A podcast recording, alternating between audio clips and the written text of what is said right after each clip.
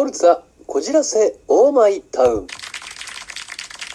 ォルツァこじらせオーマイタウン。坂本達也日々これ後日。皆さん毎度どうも坂本達也です。最近ですね、空気が乾燥してきたなーっていうのがよくわかるんですよね。それはなぜかというと、唇が今までそんなにね気にしてなかったんですけど、如実になんていうんですかね、唇が乾燥し始めてるなっていうのを感じると、空気がね乾燥し始めて秋だなとか冬だなっていう感じがね如実にすごいわかるんですけど、そうするとですね、うかつになんていうんでしょうね、口を開けないっていうんですかね、大きくパリっていって唇切れちゃったりすることがたまーにあるんですよね、この時期。そうするとですね、ちょっとおっかなびっくりなんていうんですかね、人と話をしたりとかっていうことになっちゃって、ふとねふとした拍子にバッと口を開いた時に唇のどっかしらがパリって切ってね切れちゃうと本当に痛いっていうか、ね、気をつけてたはずなのに痛いなって思ったりするんで、そういう時ねリップクリームとかね持ってるといいんですけど、そういう時に限ってですね持ってなかったりして、いやあれはね何なんでしょうね、普段からね備えてるつもりなのに、いざ必要な時にねカバンを漁ってもなかったりとか、どっかに置き忘れたりとか、何なんでしょうね、気づくとリップクリームがなかったりするっていうのは、皆さんもちょっとしたねこれはあるあるなのかななんて思ったりもするんですけど、ね大変ですよ。ちっちゃいからなおのことポケットに入れたつもりだったりとかで、ポロッと落っこっちゃったりとかしてるとかと思うと、また買わなきゃいけないなとか、最後まで使い切ったことあんのかなっていうぐらいね、リップクリームって今ぐらいの時期から大事になってくるんですけど、なかなかね最後まで使い切ったことは僕はないのかもしれませんが、皆さんは、そういったことがないように気をつけてほしいななんて思ったりしなかったりということで、これからの時期もねちゃんときちんとね唇潤いを保っていきましょう。なぞなぞなんぞ。はい、このコーナーはなぞなぞで頭の体操、脳のストレッチをしていきましょうというコーナーですね。さて今回は、雑学、クイズなのか、雑学クイズということでやっていきたいなと思います。問題。よく中華料理屋さんとかに行くと幸福の福の字が、逆さまになっているね、ポスターというか上りというかあったりすると思うんですけれども、一体これは何のために、なぜ福の字が、逆さまに反対になっているのかということですね。中華料理屋さんなどにある、福の字が逆さまになっているのは一体どんな理由でしょうかということなんですけれども、よくね僕の近くにもそういうね中華料理屋さんあるんですけど、そんな大々的にないんですけど、1枚だけですかね、壁際に1枚そういう福の字のポスターが貼ってあってですね、常々思ってたり、なんで反対というかね逆さまになってるんだろうかっていうのを思ったんですけれども、これにはちゃんと理由があるんですね。当然ですけれども、福の字が反対になっている、下に向いているということですね。下に向く、降りてくるみたいなね、そういうことなのかなと思うんですけれども、ちょっとねこれは答えにね、近づきすぎてしまったのかなと思うんですけれども、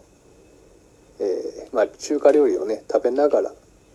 ていうか、それもねちょっと食事をする時間っていうのもある意味ね関係してくるのかななんて思ったりもしますけれども、皆さん分かりましたか？知ってる人もね、そういうお店を経営してる人からすると常識なのかななんて思ったりもするんですけれども、皆さん分かりましたでしょうか？それではねそろそろ正解の発表に行きたいなと思います。答え、中華料理屋さんなどで、福の字が反対逆さまになっている理由はですね、幸福が降ってくるようにというおまじないなんだそうです。なので、こう、まあ、確かにね、福っていう字、まあ、普通に見るだけでもなんかちょっとね、ご利益がありそうなんですけれども、それを逆さまにすることによって、さらに、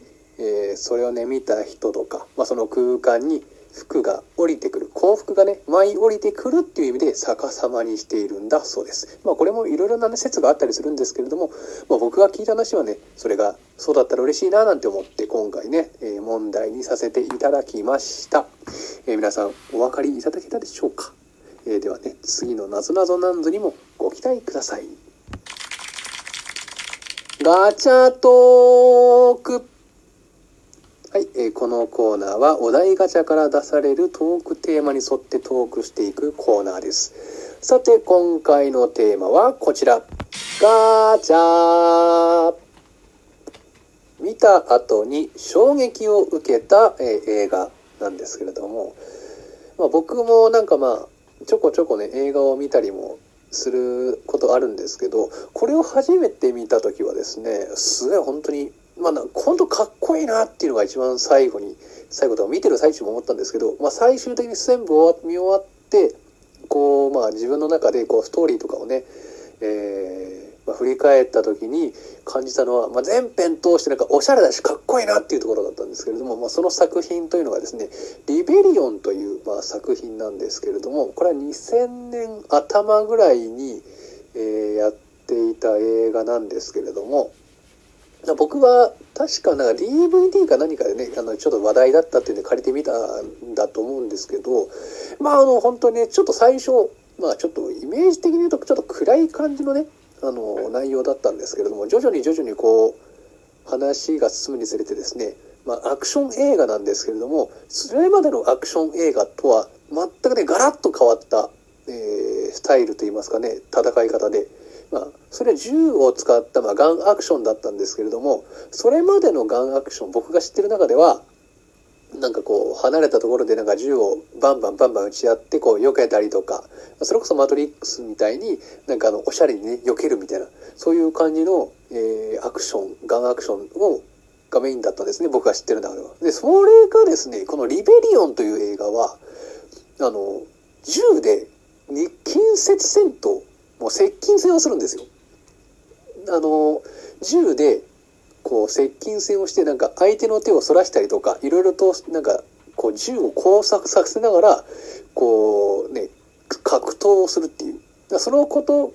からガン型っていうなんか言葉が生まれるぐらいにすごい洗練されたガンアクションで、僕はこの映画を見てすごいこう衝撃を受けたんですよ。こんなかっこいい戦い方があるんだと。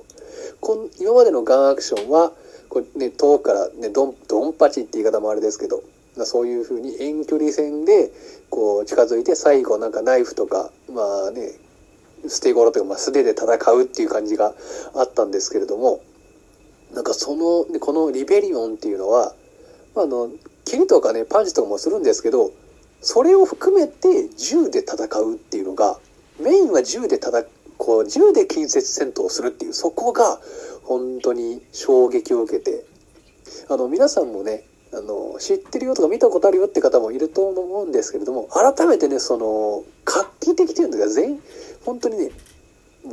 う言葉がその時は出なかったぐらい衝撃的な、展開で、本当に見てるだけでこう本当にスカッとするんですよね。そのバトルシーンを見るだけで。お話はちょっと暗い世界観なんですけど、そのバトルが始まった時だけこう世界観がね忘れるぐらい素晴らしいなんかも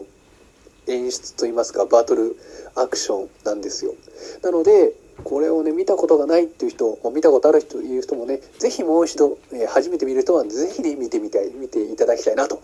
思います。というわけで僕が、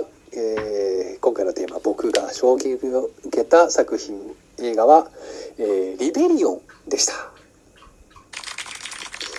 さて、このラジオトークでは皆様からの応援のメッセージ、なぞなぞなんぞに対しての問題やね感想なんか、募集しているので皆さんよろしくお願いします。坂本達也日々これ効率、